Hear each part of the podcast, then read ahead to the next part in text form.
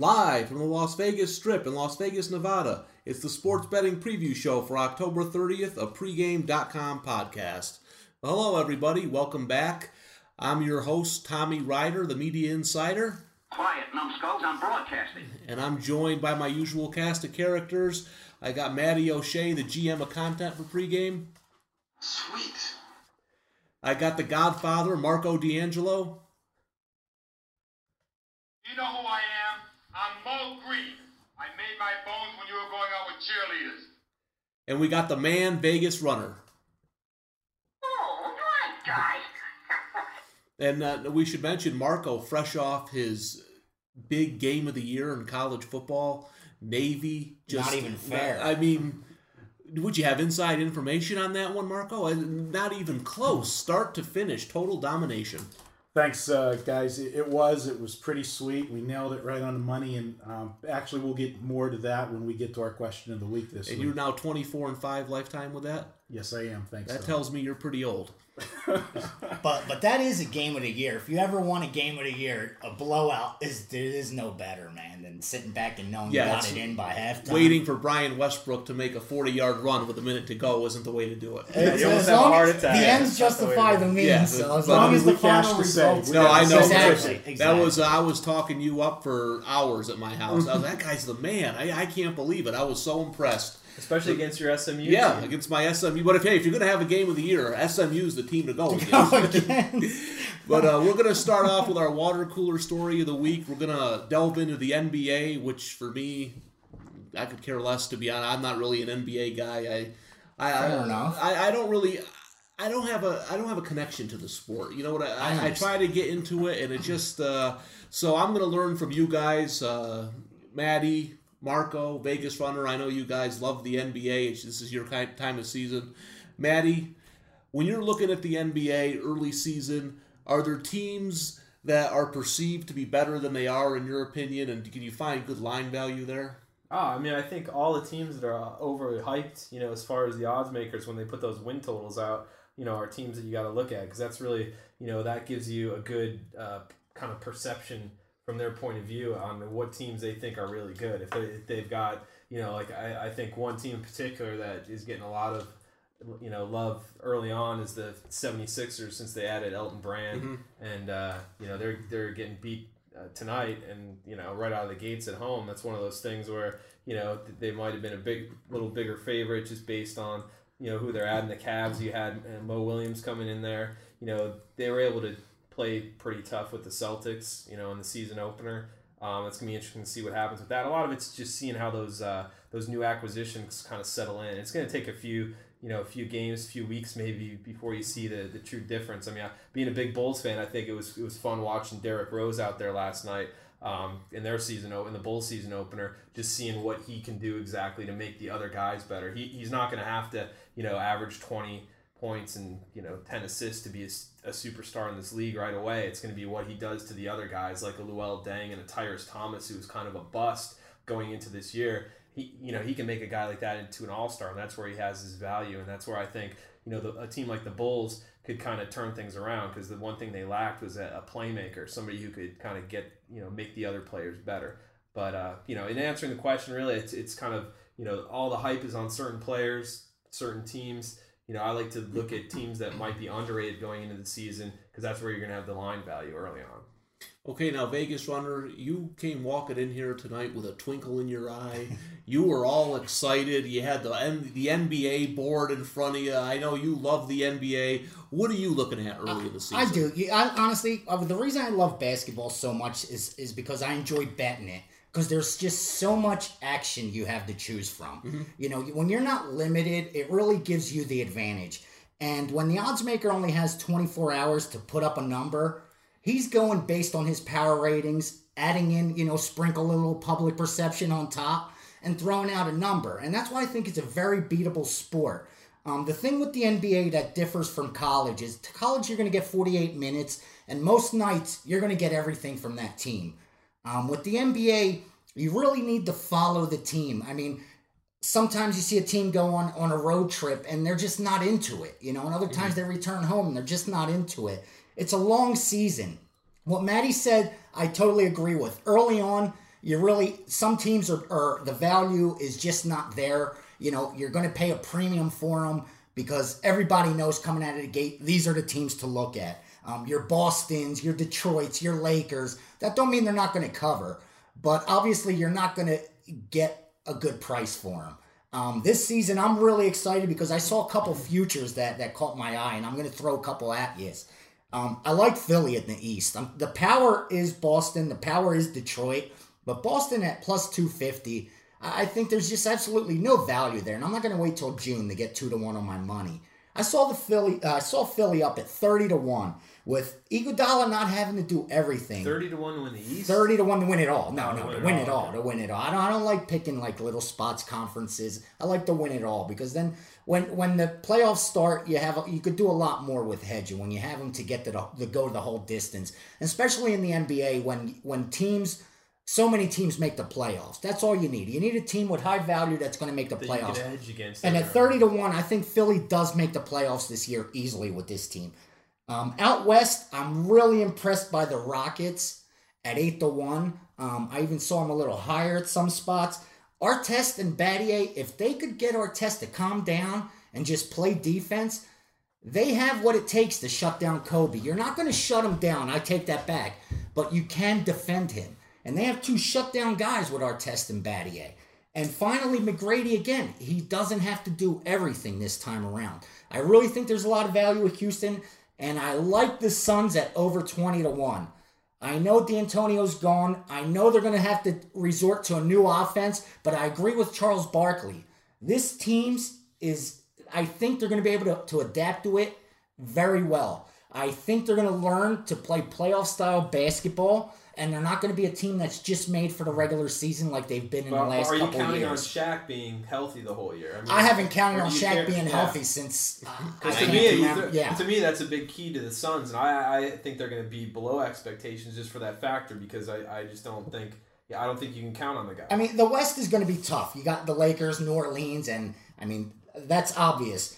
And like I said, the Rockets. But I think at twenty to one and higher, I really don't think that this Suns team should be that big of a dog. I really don't. I think they're going to surprise a lot of people with this half court offense. Well, I have one question. What team is Theo Ratliff on now? Has he played for every team? I, More or less, I I think he's played for teams that aren't even in existence anymore. you'll have to Google them. Yeah. Marco, I know you like to take a wait and see approach to the NBA. Is that is I, that correct? I do the same thing in baseball. Uh, when multiple sports are going on, I try to concentrate on the main sport, and I will devote my entire attention to football until Thanksgiving. Once you get Thanksgiving weekend, mm-hmm. college football is wrapped up pretty much. You'll have just the championship games and that. But I will make spot plays in the first three weeks. You know, there'll be situations that I will see something that stands out and I'll make a play. And as I've always done from day one in this business, I don't put out a play unless I got my money on it. If my money's going out, my customers are getting it.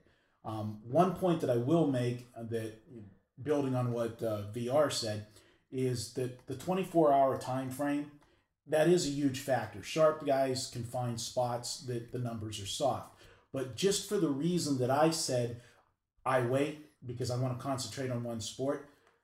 The disadvantage that the lines maker has is he's got to concentrate on multiple sports. The month of November is the hardest month on the odds makers because he's got Absolutely, everyone will say exactly. You're absolutely right. he absolutely has to right. do college football, NFL, hockey's going on. College basketball College starts. basketball will start to you know in later in November, and you got NBA.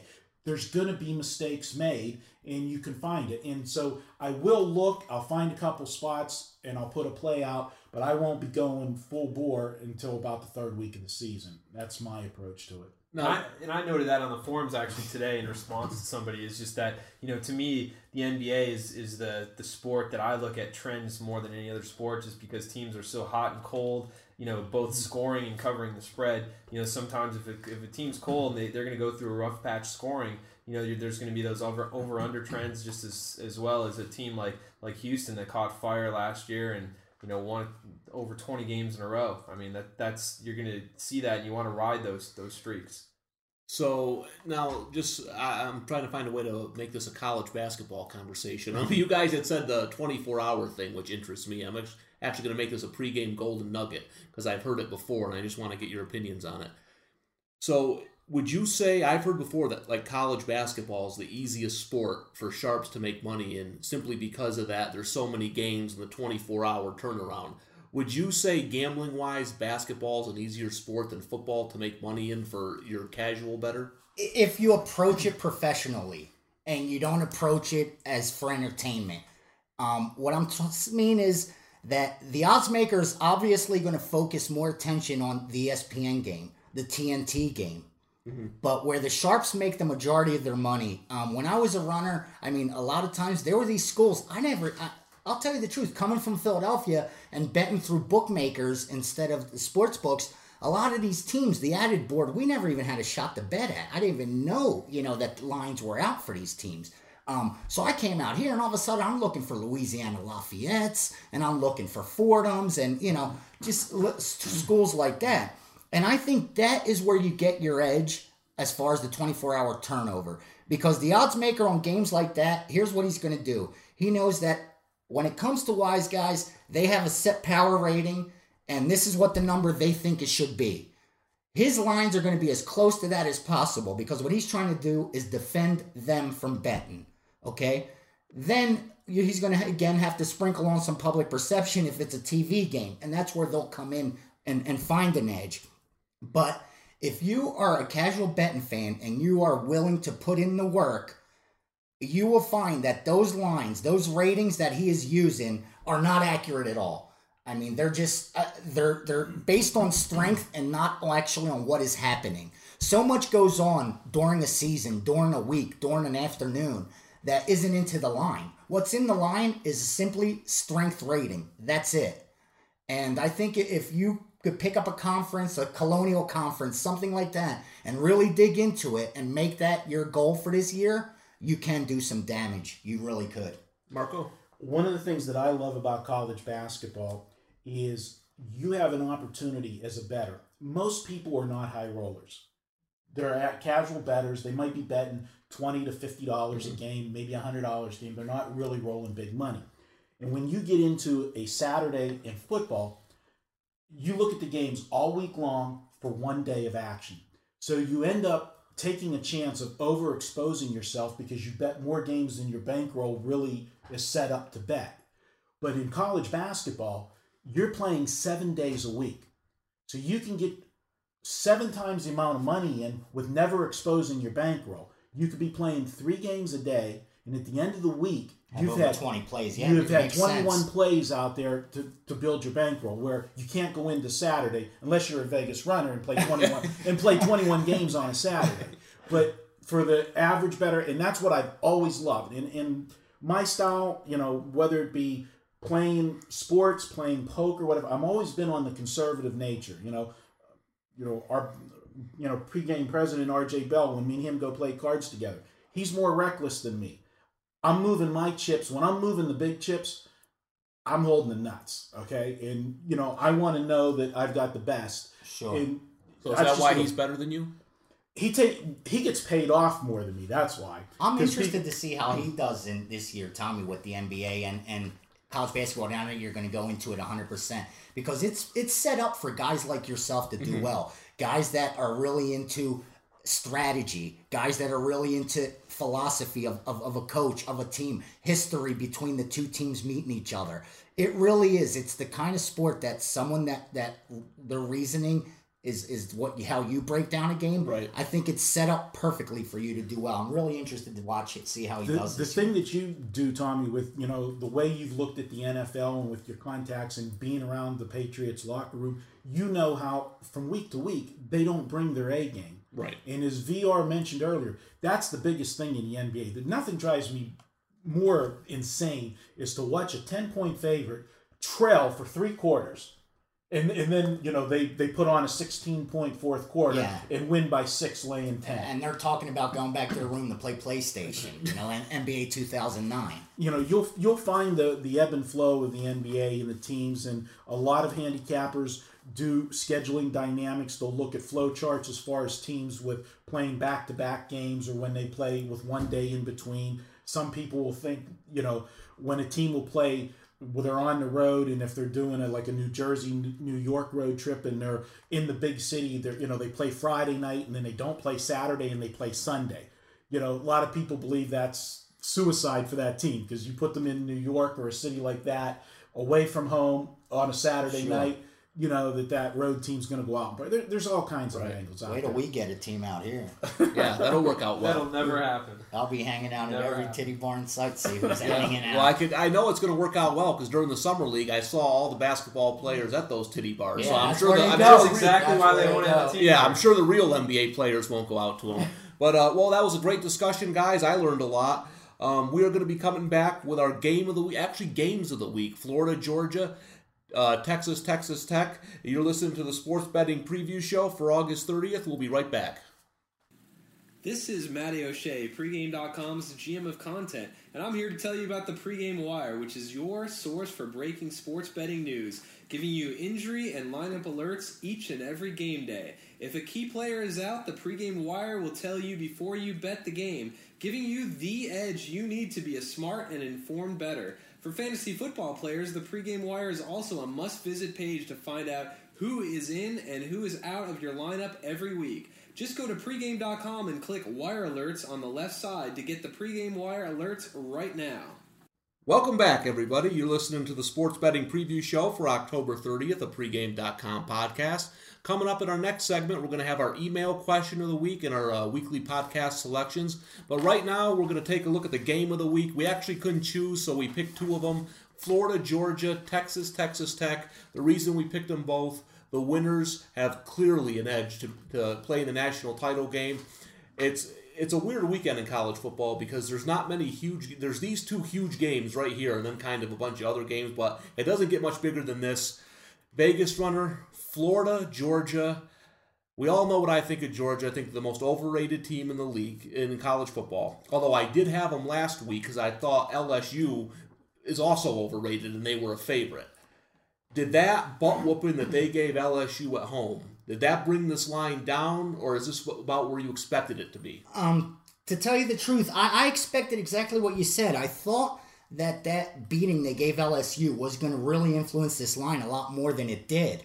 Um, the the problem is that Florida also gave LSU a beating, um, so that kind of washes out.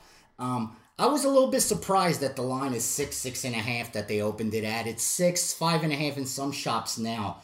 Uh, according to LVSC, this line should have been, you know, three at most. Um, I really don't know why it came out so high. Uh, until I started breaking down the game. And uh, what I realized is so far the betting action is about 55 60% towards Florida, which is expected. And they're expecting a lot of Florida teasers come game day just for them to have to win.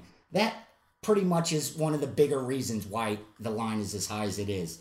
Um, Florida's been covering this year. Georgia, they're about 50% for their backers. So going in, I think people have a better feeling with Florida. They ha- they've celebrated more wins. They've cashed more tickets. So I believe the public perception, and I think the odds makers' perception going in was that the books were going to get heavier action on Florida than they would on Georgia. Because, like you said, I think a lot of people don't believe in Georgia as much. Um, LVSC has Florida number three, I believe, um, and they got Georgia number six. Uh, you look at the uh, BCS, and Florida's number eight, Georgia's number six. So, again, LVSC's perception and, and uh, media's perception are two totally different things. Uh, looking at that game, what I liked about Georgia was one thing. Their offensive line was getting so much criticism, and slowly but surely they are improving as the season goes along. Are they ready to face Florida? That that'll be answered Saturday. Uh, the other thing that surprised me was seeing that Stafford his stats are a lot better than Tebow's. You know, he's thrown for 500 yards more. He's touchdown to interception ratio is about the same. Completion ratio is about the same. So it looks like Tebow's learning how to win without having to do everything. Um, like I said, they both got a big win at LSU. Georgia's, I think, was a little more. It wasn't as expected as as Florida's was. Um, the thing that that I want to get back to with the line is Florida was a six and a half point favorite against LSU. They were at home. Georgia was a pick 'em versus LSU on the road. Um, what that means is if Georgia was playing at home, they too would have been a six point favorite because being a pick 'em on the road, take three for home field, add three for Georgia's home field, so they would have been six. So according to, how these lines have been coming out for both these teams, this game, you know, should have been a pick 'em with the home team being favored according to that. And even LVSC's numbers, like I said, show only a three point difference. Um, I think this, once again, the value is on the Georgia side as far as the point spread, but can they deliver? Because, like Tommy said, are they for real? You know, Florida, I have no doubts that team is for real. And if they could run the table from here on in, they deserve to be Oh, in the yeah. national championship. So um, I'm interested to watch this game. I think it's going to be a very telling game. Uh, it should answer a lot of questions as far as the SEC is concerned. Yeah, and uh, one quick thing I just want to mention is Georgia hasn't been able to stop the run.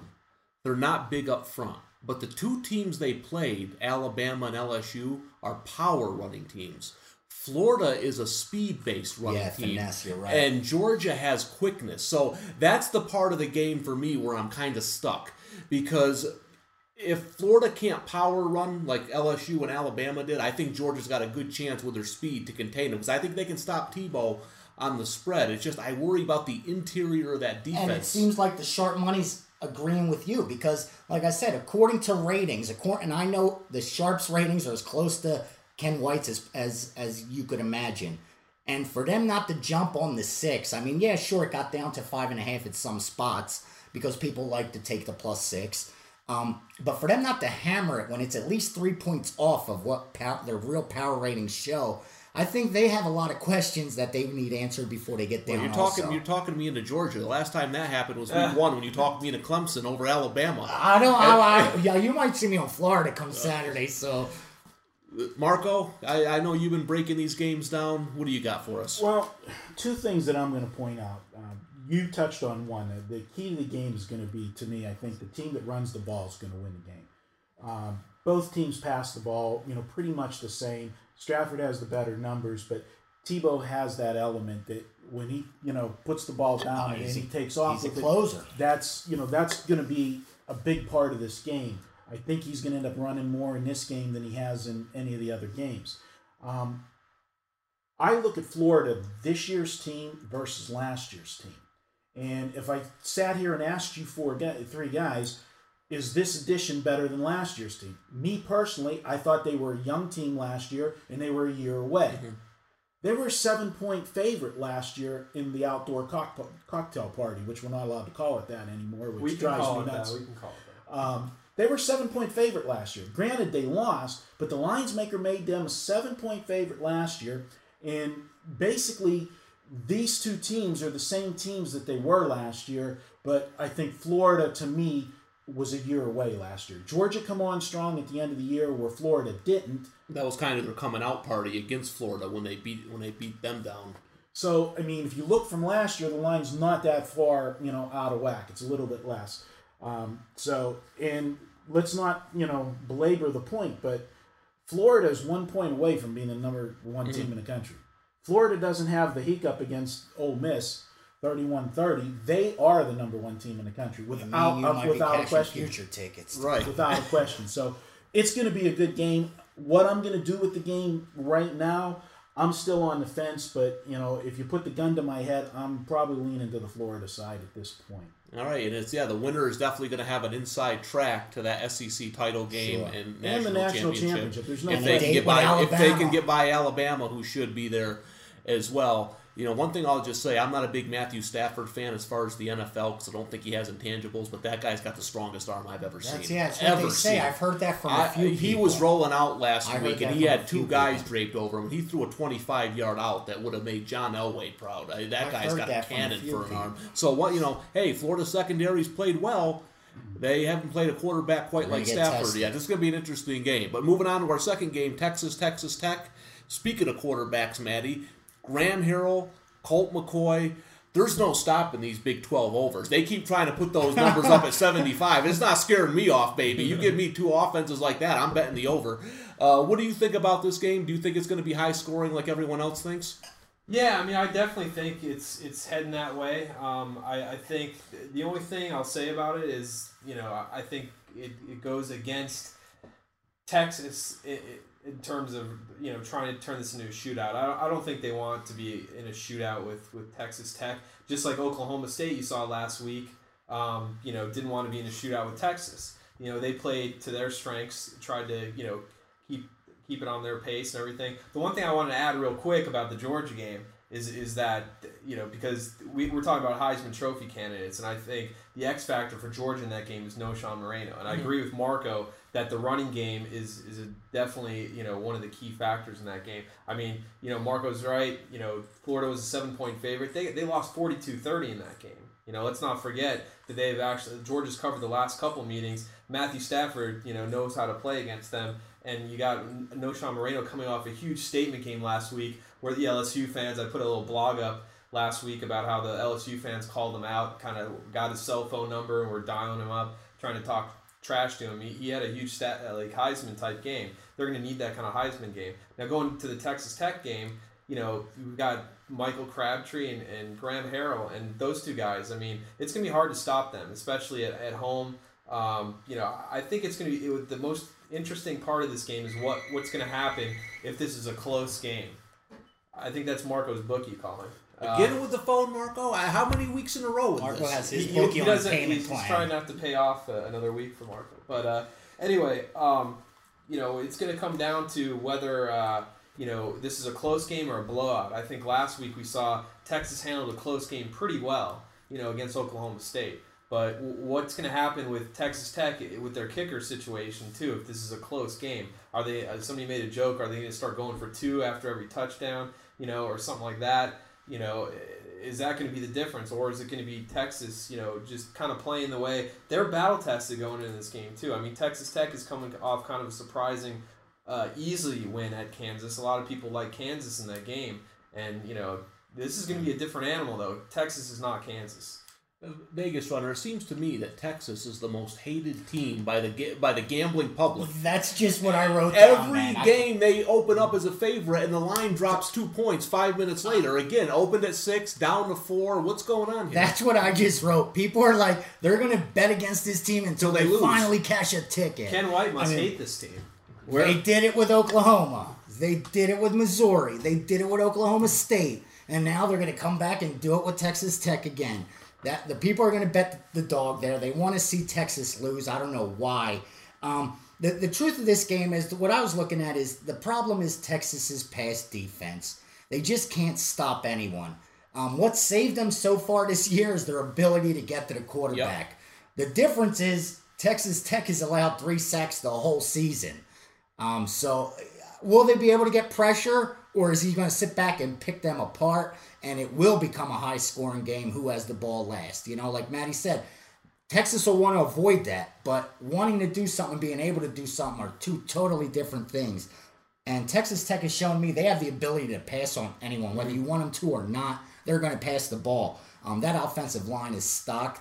Uh, the, the one thing that bothers me about Texas is they can't run the ball. I mean, their quarterback is a great passer, and yet he leads the team in rushing. So I think with a game like this, they're going to be forced to have to run. They need to establish the run somehow, some way. But if you keep trying to do that and Texas Tech gets ahead on you, then it's going to be trouble. So they have to decide going in. Mack Brown's got to say, are we guys? Are you ready for a shootout and see who scores seventy and wins the game, or who has the ball last? Or could we go and play smash mouth football and beat this team? Take the wrong approach, and you might not be undefeated when this one's said and done.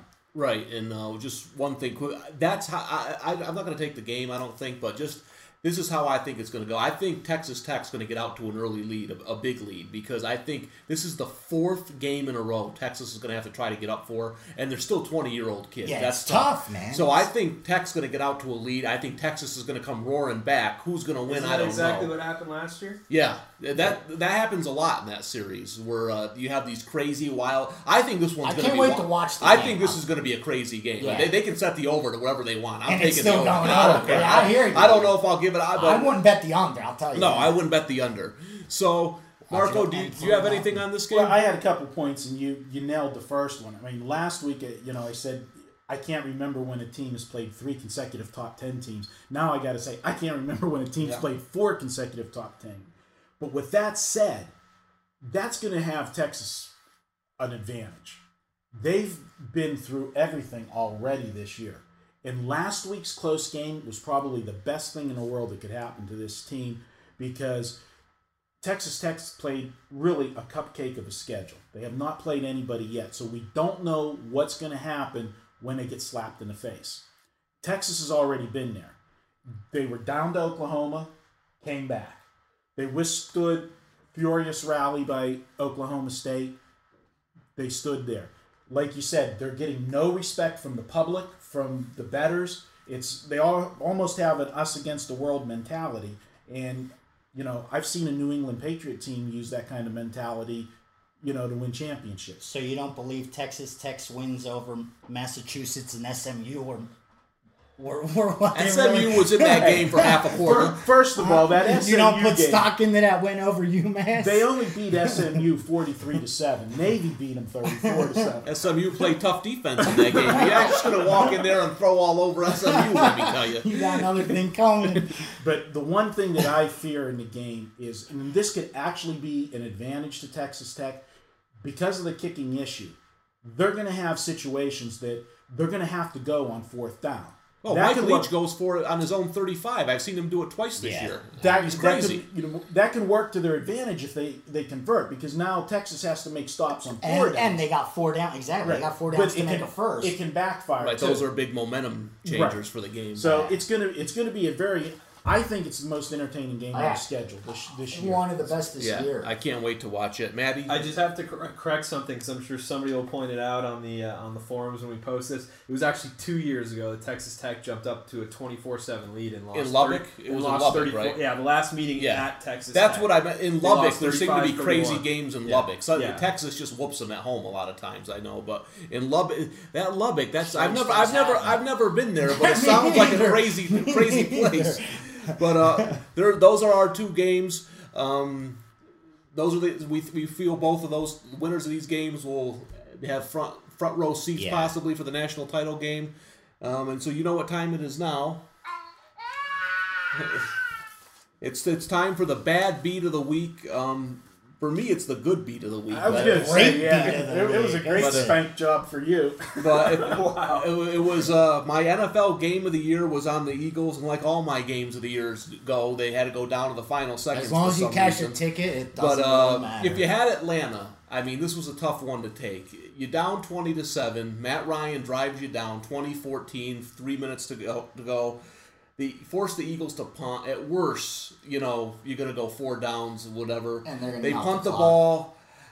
The, the ref said the guy touched it. He didn't touch it. I, I mean, and then you just have the terrible luck of Mike Smith not having any timeouts. And I heard the announcer say, "Well, he's a young coach. He's got to learn to have a timeout." He was calling his timeouts to stop the, to save time From earlier, That's sure. how you. Call, I mean, you can't think about something like that. So okay, well now the Eagles are just going to run out the clock. First down, two yard loss. Second down. In my opinion, pound for pound, the best player in the NFL right now, Brian Westbrook, breaks it gone. And and I'll tell you what, the the sun was coming down in Philly, and it was hard to see the screen. And he started dancing at the five. I thought I thought that sob was going to take a knee like he did and against the. Cowboys. and if he had done that, and that would have been the bad beat of the week. Oh, yeah. He'd that would've done been that, that. you'd have seen This- him this- get a beating this- from Philly. I would have I'll been calling that. you in Philly. I'll but tell you uh, that. I know I know a lot of us had had the Eagles, but I'm sure there was some people out there that had the Falcons, and that's a tough, tough beat right there. I didn't see it live, Tommy, but when I saw the replay, all I could think of VR was the San Diego Oakland game earlier in the Oh year. when LT, you know, they're running out the clock and went down the sideline and, And he had with to the break it. But as, as I was telling, it's amazing. When I was cold, I couldn't buy a game like that. I mean, you, No, you when you're hot, everything- It's- it's every bounce goes I wish way, somebody sure. would do a study on that because I really think somehow it's mental. It's something mental. I- That's where the phrase "riding the rush." Yep. Ride It's the a- rush. Because things you're just on it. seem to go well, you know. 16 When you need a break, now? you get it. Or 17 and two. 17 and 2. He, he cashed again last night. He's the Yeah, man. so- So 13 straight college football. Yeah, Or- 13 straight in college football. Wow. That's uh. That's sick. So uh, yeah, it's it's better than uh than getting sworn at on the forums. Uh, that's I've not been there, done that. that's not as much fun. I, I got to tell you, but uh, No, but they'll cheer you in then. Then guys will cheer No, you those in. When guys- you're doing well, they'll cheer you in. But Those they'll, guys they'll let you back. know it if you're not. oh yeah, good fella. He's always got he's always got everyone's back. He's always going to cheer you. But that's the bad beat of the week. We're going to come back with our email question of the week. Very good question this week. Our weekly selections. We'll be right back on the Sports Betting Preview Show. Hi, this is Tommy Rider from pregame.com. The pregame cheat sheet features everything you need to bet on the top TV games, including team tips, top trends, and key injuries each and every game day, all on one page. The pregame.com content team also gives you their top consensus, side, and total plays of the day to help you beat the books. Visit the pregame.com homepage now to get info worth betting on today's top games and make sure to start your day with the pregame.com cheat sheet. Welcome back, everybody. You're listening to the Sports Betting Preview Show for October 30th, the pregame.com podcast. Coming up in a few minutes, we're going to have our weekly selections. But first, our email question of the week, and I'm going to throw that over to Marco. Marco, what do you got for us? Ooh, could that be email coming my way? Well, this week we've got a good question from player 693333, and he will be getting a $25 coupon uh, in his email tomorrow for him to use to get any of the, the hot cappers that we got at Pregame Pros. This was a great question this He's a week. great addition to the forum. I always look at that. He is, and He's you know, actually, we should have gave out about four assists to this question because once he came in with the question, we had three or four posts where people built on that question. So this is going to be a pretty good and enlightening segment. And the question was, how do pro cappers come up with triple dime plays, games of the year, games of the month, etc.? Do you guys know well in advance, and does it depend on if you have won or lost the last few bets? Thanks. Um, this is a great question. I'm going to go ahead and take it here first because, you know, I guess I've been around the longest. You guys keep reminding me. But one of the assists that we had for this question, um, pregame forum regular Chuck O'Luck was in there and brought out um, a thing about me. Chuck's been a customer of mine back for 20, we go back 20 years Chuck knows more about you than you do. you know that's scary because I think you're right. But uh, he brought out the fact that I always have my game of the year third or fourth week of October, and uh, generally I have my warm up game of the year third week and the lock of the year the fourth week. And how can that be? Well, the thing is with me, October has always been my best month of handicapping football. October and November, and there's a reason for that. September, the first couple weeks of September, it's a new season. You don't know for sure the strengths and weaknesses of the teams. Plus, so many teams play cupcakes in September.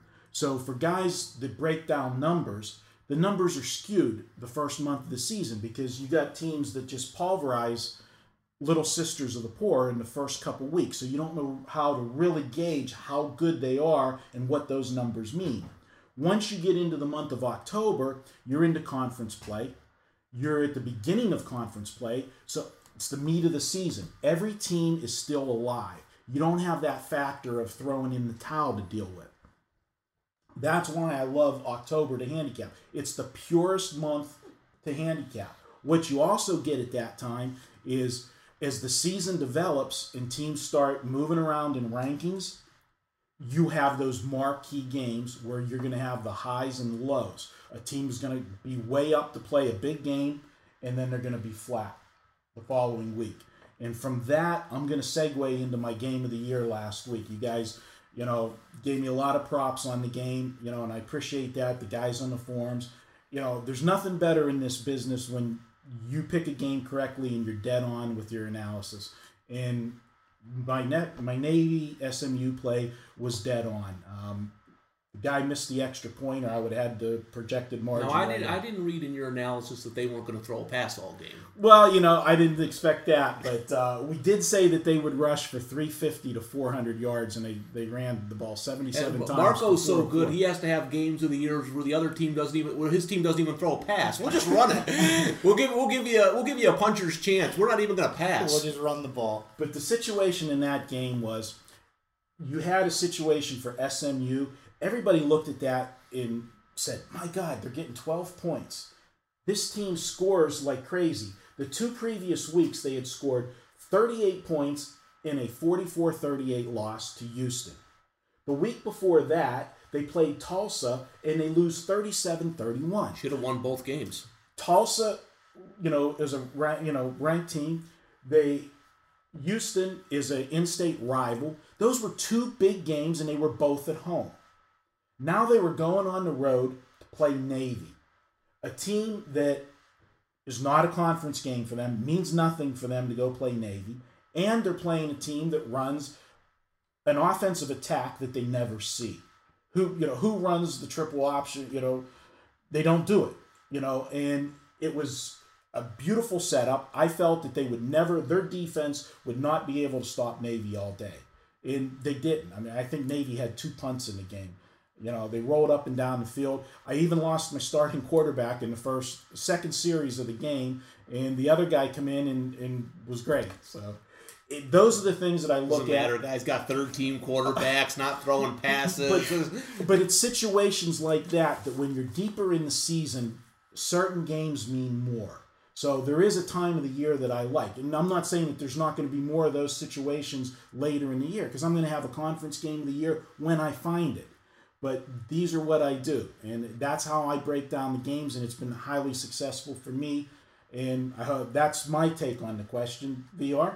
Well, I, I, I that that's a great point. You brought up a lot of great points and valid points about when when you feel most confident is obviously when you should have your biggest games. Um, I think to answer this question, I think what player also wants to know is what constitutes a game of the year. Why do guys have game of the years every day or every week, or why does they only have it on a Sunday? You know, and and to tell you the truth is, if you see a guy who has a game of the year every day, I'm not one to bash anybody, but um, let's just tell it like it is. It's a marketing ploy if that's what a guy's doing. And, and if you're buying it but just because you see it's a guy's game of the year, then you deserve to lose a game of the year. When you see someone like Marco who's going to give you one game of the year, one conference game of the year, or one Big Ten game of the year, then that means he's found a situation. He's looking for a spot. Okay, he's not looking to market. It's not a marketing ploy. But when you got a guy who's got his Southwestern Conference game of the year, his Patriot League game of the year, every day there's a new game of the year, to me that's a marketing ploy. And then we call them scam decappers, not handicappers. And let me tell you, anyone buying their games bet more than the guy who put out the game. Um, so uh, that I don't respect. Um, as far as having a three star uh, triple dime play, I believe, and because I, I could tell you from fact, because I bet for a lot of the sharpest people, guys that made money, that actually do make money betting sports. And I could tell you for fact, sure, the Kelly criteria is great. It's it, it's better in, in theory than it is in practice. Sure, betting 3% of your bankroll sounds great. But the bottom line is, none of these wise guys do that. It's impossible. And let me explain why. When a, when a buy order goes out and it says Navy minus six, you have every runner in town that works for that guy looking for Navy minus six, and underneath him calling every out we have to find Navy minus six. So here's what happens. Two hours before the game, an hour before the game, he wants to know how much he's got on the game from all these people that bet that game for, for this syndicate. It's impossible to get the same amount on every game. Some games the, the line won't move quick enough, some games have limits. So there are these there are games, there are situations that you want to be getting down heavier on. I'm not one that believes you have to bet the same set amount every game. Sure, that's that's a great practice and it's a disciplined one and it will serve you well. But there is a time when the edge is greater and you have to take advantage of that edge. Um, unlike cards, like when you look at blackjack players, card counters, it's the only form of gambling that with each you know card that comes out, probabilities change. So for them to make their profit, there's going to be a hand every two hours, three hands every four hours that they have to load up on. Um, so playing conservatively or, or, or is not going to get it done. And it's the same with sports betting. When you have a game like Marco had his Navy, why would you ever want to make it bet it for the same amount you did a regular play? It just don't make sense. So when you see somebody that is a professional handicapper, a professional better, let me rephrase that, who's a professional sports better, and they have a big play, put the name to the side. We, we like I'll name it a game of the year, I'll name it a game of the month, just because that's the game. That's how it's played, and the only way I could get my message across is to label it like that. I didn't set the rules, I didn't make the rules, but to get my point across, I need to follow them. So for me to let my players know VR's got a big game, I'm going to let them know this is a game of the month for me. That that means I'm betting bigger. This is a game of the year for me. I'm betting bigger. This is my three star. Every day I'll have a three star because every day I'm going to like a game more than any other game on the card. Sure, it's not going to be one I'm going to have a two star and the other one's going to be 10 stars. There's not that big of a discrepancy. But there is going to be games that you like more. There are going to be edges, you know, your, where your probabilities of cashing are higher. And if you're not going to take advantage of that, you know, that you're playing into the hands of the books. And that's what they want you to do. That's my take on it. I mean, I'll, I'm not ashamed to have a game of the year. I'm I actually I look forward to it because that means I have a game I'm about to unload on. But as far as it, you know, I'm not going to lie and say it isn't a market employ for so many handicappers out there. That's why you see them on a Saturday. You see every 50 game of the years, and you won't see it on a Tuesday night game. You know, it is what it is. Matty? well, uh, I think uh, well, what both of you guys said was, was accurate. I mean, it's I've learned from both of you just the way you've kind of handled the situations. I mean, and you know, it's a lot of to me what I've learned the most when I when I'm coming up with the game of the year, game of the month, etc. Is that it's all about confidence. Me and Tommy had a conversation about this earlier actually because he was talking about his LSU Florida play a couple weeks ago and just how much he loved that play, but just because he was kind of in a slump at the time, he didn't feel confident making that a big play. And I think, you know, now it would probably be his game of the year in a heartbeat if it was this weekend, just Good because point, he's Dave. on fire. And like the sa- same thing goes, I think that's really kind of a telltale thing. What you were talking about VR was just that, you know, if there's like scammy cappers or whatever, if a guy's throwing, if it's the end of the month and you see a guy doing like five game of the months, game of the years, and he hasn't been playing well, that's definitely, and he hasn't been picking games well, that's a sure sign that he's just trying to make money for you. Exactly. If, if he's hot and he is doing well, then it's justified because if he, that means he's just trying to ride that wave and he feels like anything he's going to touch is going to turn to gold for his customers. And it goes no back to that question. Not Yeah. to interrupt you, Matty, back to exactly what player's point was. Do you bet more because you're winning? And that's something you gotta do because if you're winning, that means your bankroll's increasing. So if your bankroll's increasing, your bet size You should be take advantage of increasing. the hot streak. You That's why play. I keep a, an account balance in my threads. And sometimes my hands are strapped, and I tell even Marco, dude, I want to make this a game of the month so bad. I want to make this a four star or five star so bad. But because I have, you know, had a bad week, and I know my players' pockets aren't where they should be to handle this kind of bet, I can't do it because I have to respect the bankroll we're playing with. But when you're winning, like Matty just said, and you see your capper giving out games of the year, you need to be happy. What that means is he's increasing his bet, and he's increasing his bet because his bankroll's increasing. So obviously, if your bankroll's increasing, your bet size should be increasing. Yeah, and if he happens to lose and he puts it to the end, you know, you still were with him on that ride leading up to that, hopefully, because you stuck with him. And that's I you know, dude. that- that's I- I basically put it how you can save yourself. I can tell you that for me, whenever I'm on a hot streak, when I start sitting down and working on the games, I swear to God that the games jump off Jumping my right schedule. out. They jump right off The my guys had schedule. 15 straight games over here. I- If you don't have a game of the year this weekend, if you're not going to unload on a game of the year, when are you going to do it? You have to. Now's when you're seeing it Guess I'm clearly. having a game of the year. How can you not? How can you not? You shouldn't be betting the same amount this Saturday that you did four Saturdays Right. ago. You're on fire, dude. and a lot of people they they like to look at games and they say, is it better to do the units or bet everything the same? And I've given one analogy with that. And if you guys see me, you know that I, I like to eat. So I use a food analogy. Cheeseburgers are great. Everybody loves a good cheeseburger. I like a good New York strip too. They both taste good. One costs a hell of a lot more, and there's a reason for it. Absolutely. And I look at that same approach with the games. When I come up with a game, it's a good game. Both games are good. But this one game is better. There's more angles on it that favor it and tips the scale that to me, I feel maybe the other game has a 60% probability of winning. This game has a 70% probability. Some guys shouldn't bet more on any. They have no self control. You know, it's like some guys shouldn't be betting at all anyway, let alone betting different unit amounts.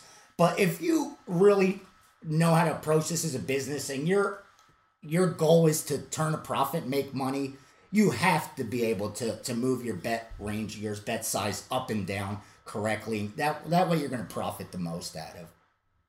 Tommy, you have anything on? Yeah, just a couple things. I'll what I'll do is before the season, I'll I'll have a couple of games that are certain situations that I like before the season starts. Now those may change, so I'll adapt as we go along. One of them, well, this one back from last year was Florida LSU. God, I love that game. I bet it at ten uh, on the game of the year thing when it came out because I just saw blowout coming all over all over that one. But like Matty said I was cold, so I made it my SEC game of the year. I just didn't feel comfortable. Now, like Matty said, I would unload on that. Eagles, same thing. I knew that they were 9 0 coming off a bye. Atlanta was better than I thought they would be, but they've struggled a little bit on the road. So I made I, I thought that was a great situation, and I didn't think I was going to get one better than that.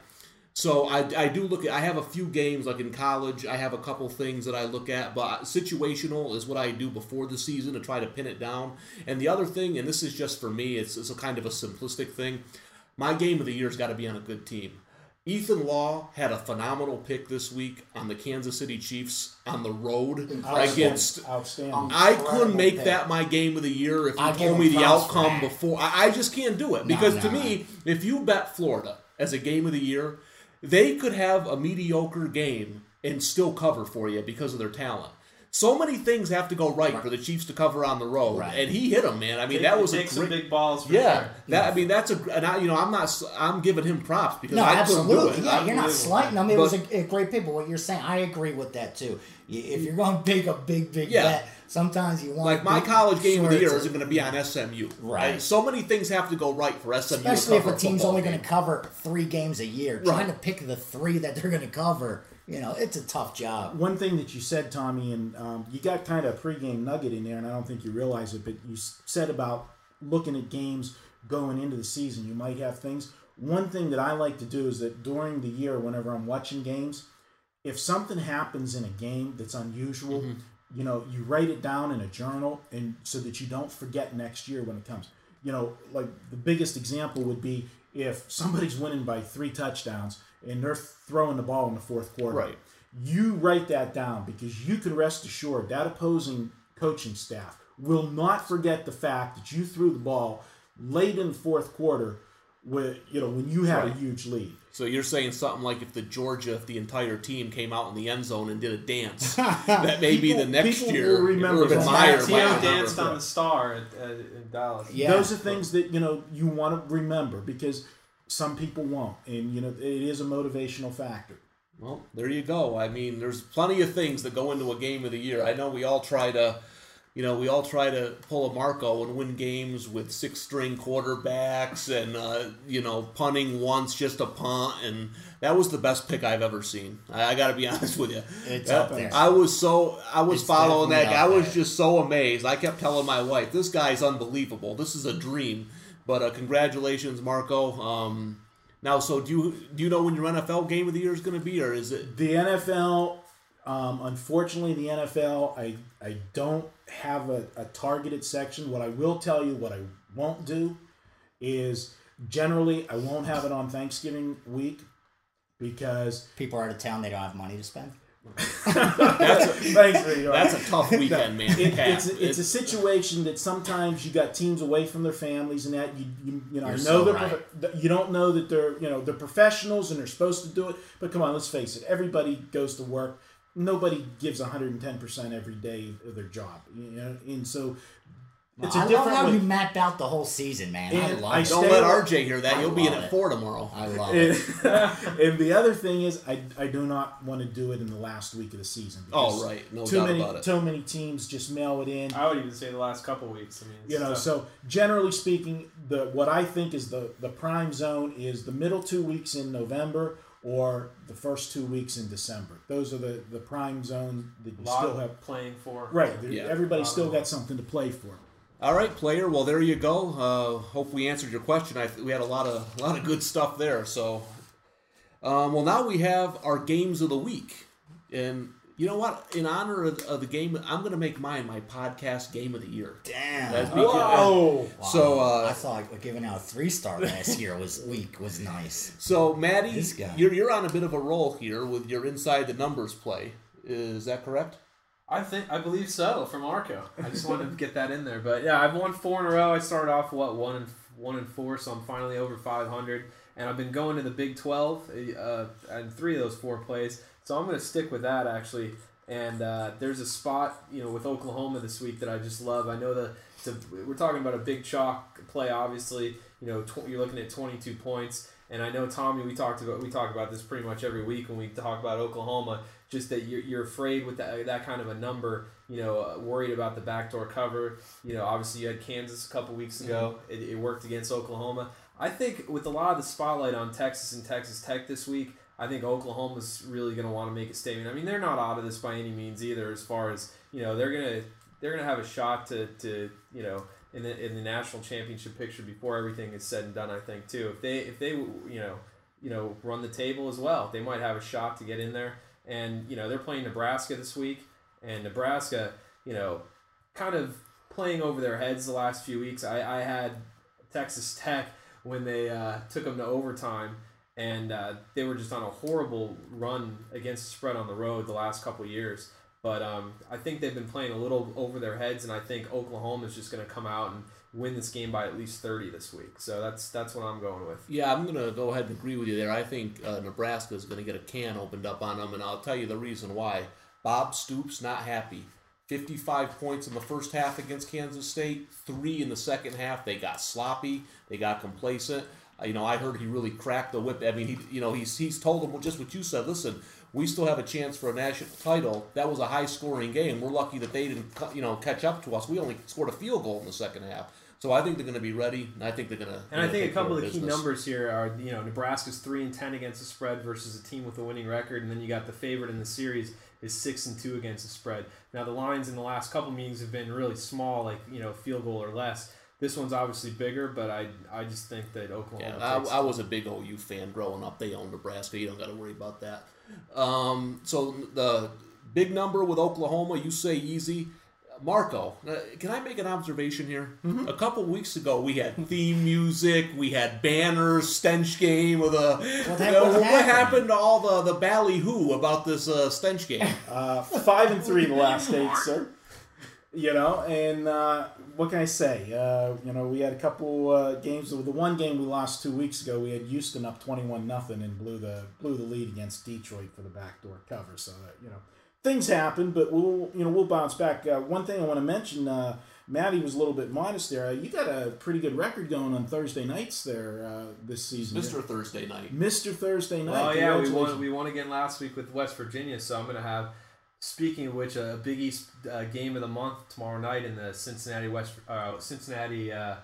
Uh, who the South hell Florida. South South Florida. Florida. Yeah, it's so, Good game, So good we game. got that going nine to zero on the season uh, on Thursday night. So hopefully we can bring another winner home for Double everybody. whammy for you. You're Mr. Big East and you're Mr. Thursday We'll see. night, so Hopefully that's a deadly it. combo. Hopefully. It, rumor has it that he has a little place he goes to on Thursdays to eat Yeah, lunch. We can't uh, devise no, where Yeah, it's don't, at. don't give out my secret. we won't He's give got out the location, but I will. He's all got a lucky say, charm. He's got a lucky charm. We'll say that he has a you know he has his pregame meal for Thursday. He gets a Chicago pregame dog, and you know he's set. And you know, Why don't you just give the address? well, no, there's a lot of places in Vegas that serve Chicago dogs, so. You know, I know where Matty will be at lunch tomorrow, and uh, good luck with that. And Thank you, uh, sir. going to the stench game uh, we're gonna i'm gonna give you another little handicapping uh, tidbit that i do uh, this game is a game that's not going to make sense and that's generally what my stench games are and this is a game that i out of a theory that I call the ABC theory. And what we have is Kent State playing Bowling Green this week. Last week, Game Kent State- smells just by the name of it. I had Kent last You week. did. Congratulations. and I sir. have Bowling Green. So what do you got for us? Well, what we're going to look at here is Kent State went into Miami of Ohio last week and just laid a whooping on Oh, it, yeah. 54 to 21 as a three and a half point underdog. So we're going to make Kent State Team A. We're going to make Miami of Ohio Team B. Two weeks ago, Bowling Green, which we're going to make Team C, went I'm and played, confused. played Miami of Ohio. you took algebra and you're confused. They lost to Miami of Ohio. So you have Kent State drills Miami of Ohio. So if Team A can beat Team B, and Team B, Miami of Ohio, turns around and beat Team C, Bowling Green, then obviously Kent State should kick the crap out of Bowling Green today. That would be, you know, logic. According to Team D, Yeah, okay. but what I've got here is they opened this game up. You know, Bowling Green was seven and a half point favorite. It did dip below the seven. I didn't like that, but that's the way I expected the money to go. The money had to go to Kent State based on that common opponent. last week too. Yeah. Right.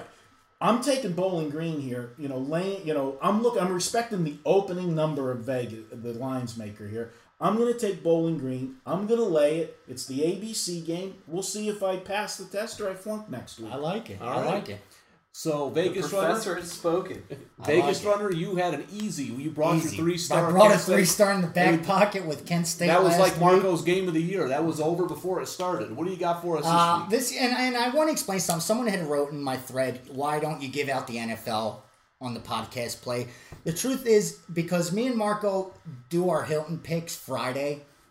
Um, actually, Friday morning we work all week on it, but Friday morning we do the final look through, and that's when I really am zoned into the NFL. So up until that time, I do bits and pieces, but I'm really concentrating on the college.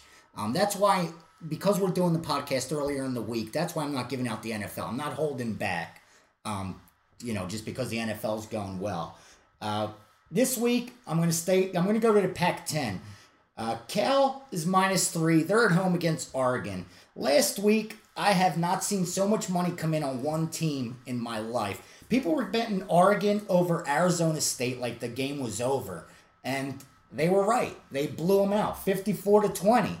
Books got buried on that game, and I felt it because I was on the wrong side of that. I had ASU. Um, but now they have to play Cal, and the public perception is giving us so much value on this team. Bottom line, Oregon's still ranked. They're a top 25 team. Cal's nowhere to be seen on the AP, USA Today, BCS, nowhere. But if you take a look at the odds makers poll, you'll notice Cal's number 14. They're a 5 and 2 team, undefeated at home, and improving every week. What they did to UCLA last week, minus 18, just blew them away. And I also like, you know, I always say people have a bad taste in their mouth. People were grabbing the points with UCLA last week. Betters were lining up, taking the points with UCLA. And they had to watch this Cal team beat them.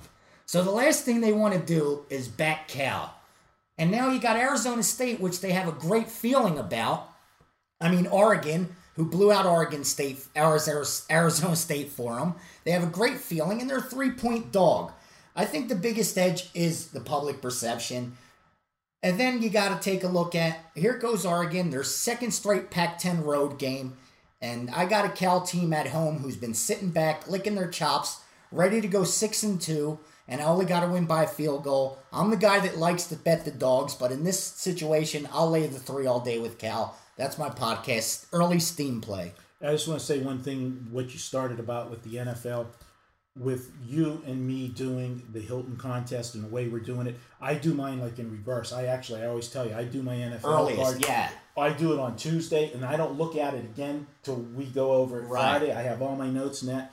But it's like me and you drive one another and you're the Philly guy. It's almost like the old Rocky movie. It's you know, Rocky and Apollo Creed Yeah, yeah, driving yeah. one another on the beach. But it's made our NFL seasons we're- we're both- Spectacular. you know, we've both had incredible NFL years this year, and It, it's helped me and so I have much. a bone to pick with you, Vegas runner. Give it to me. I am one spot away from being ranked in the Sports Monitor's NFL Guess who's the spot ahead of me? really? yep. Oh wow, man! You're- You're, gonna get there this week. Wow, I didn't. I just thought that was funny. I, I, they have the numbers, and I'm right below it, and I look up and I see Vegas Runner. That's a good. See, all the pregame guys are there though. That tells you the quality. Marco, have you lost a game on Sunday? Um, I've lost a couple games on Sunday, but I have not had a losing Sunday this year. You know, we've had Unreal. eight straight, eight straight winning Sundays. That's unbelievable.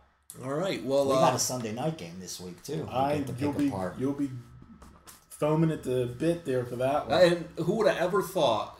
I would have never thought this in my lifetime that we would be discussing a game of the week that wasn't Colts Patriots. Patriots, yeah. I mean, that's always the biggest game in the NFL, and it's become an afterthought a little bit this season. But um, yeah, I'm going to give you my podcast play of the year. Uh oh, I'm You ready? this down. You ready for You this hear the one? pen opening. Go ahead. Tennessee is all done in college football. Finished? They're done. Their whole season was last week against Alabama. They put everything into that. And you know what they realized? They're really, really bad. Their coach is going to get fired after this week I wish because you would have told me that going into that game. because Steve Spurrier is going to get his wish. He's going to end Philip Fulmer's career. If you had a dollar for every time Spurrier embarrassed Fulmer, you'd be a rich man because he just whoops on him like there's no tomorrow. Now, Tennessee beat South Carolina last week. They're coming off a tough physical game, or last year, uh, excuse me. Now, they're coming off a tough physical game with Alabama last week. And there's South Carolina off with a bye week. What's good about that? They finally settled on a quarterback. Stephen Garcia, Spurrier likes him. They spent all week putting in things that he does well. He's the starter now.